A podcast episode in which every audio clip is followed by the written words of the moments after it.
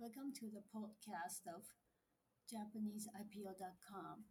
In this podcast, I'd like to introduce you to the companies in Japan which you never heard of. It's not Sony, it's not Honda, of course, it's not Toyota, but they are small, but they're growing.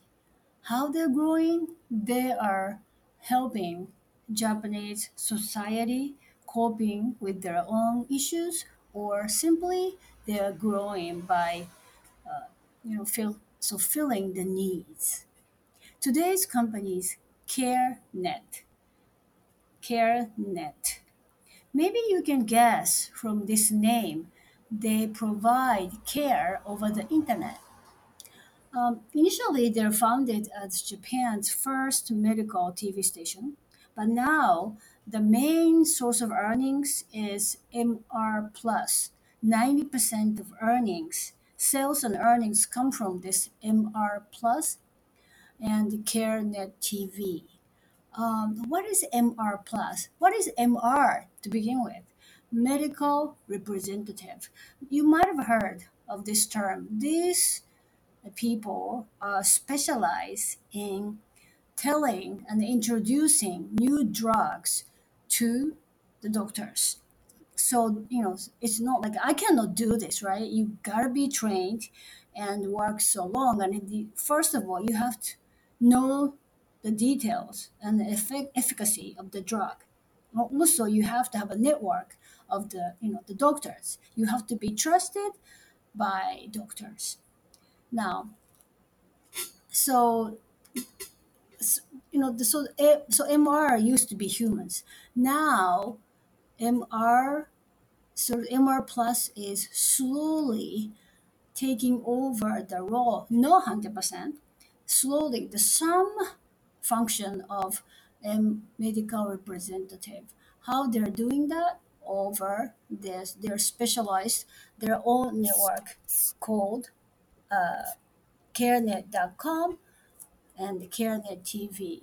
So the I believe the strong part investment thesis why if you may consider taking a look at taking a closer look at CareNet is this. They have three different few sources.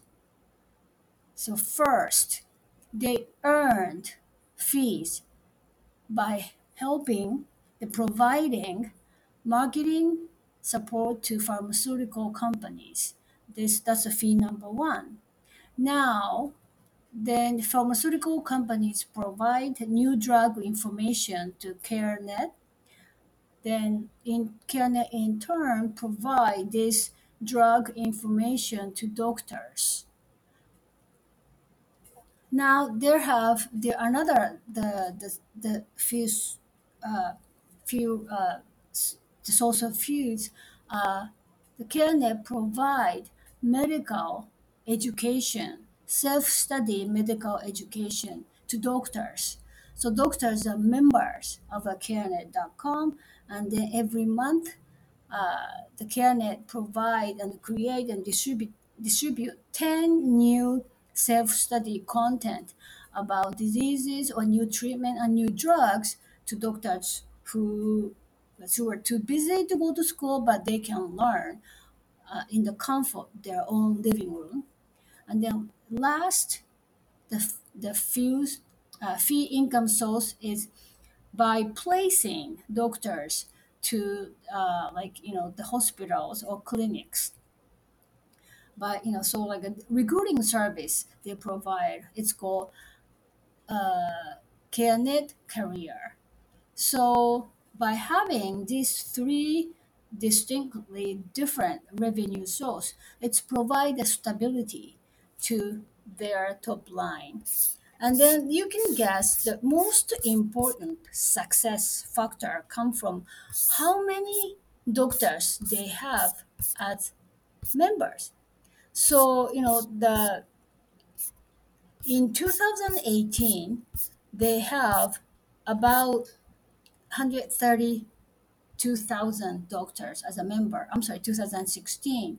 It's gradually going up And then 2020, recall, that's uh, this year, COVID fit.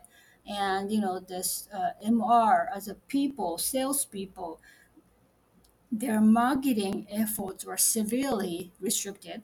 So in that year, uh, CareNet member, doctor members jumped. Now it's still growing ever since, and in May of this year, May 2022, the member doctors number hit 200,000. And their goal is push this to 250 by 2025. How they're planning on doing this? Because they have built the trust of doctors already and um, and then also they have a you know long-standing relationship with drug company. So they just have to provide you know the continuing education support to doctors. And then you know that's why they keep working on improving their self-study contents and then also uh, providing member doctors maybe you know they're looking for different opportunity and then you know carenet.com i mean carenet can provide the new placement help to member doctors so now you know any industry anywhere in the world, things are moving face to face to online seems like. We, you know, the human contact is not going to be replaced 100% by, you know, the machine contact. However, especially in Japan, there is severe labor shortage. The you know populations are aging and declining. So digitization of anything is uh, it's highly recommended and then highly pursued by government. So the CareNet can play a major role in digitizing the medical and the pharmaceutical industry. They're currently number two. It's a it's a it, you know the distance between number one M three and then you know number two, uh, CareNet is humongous.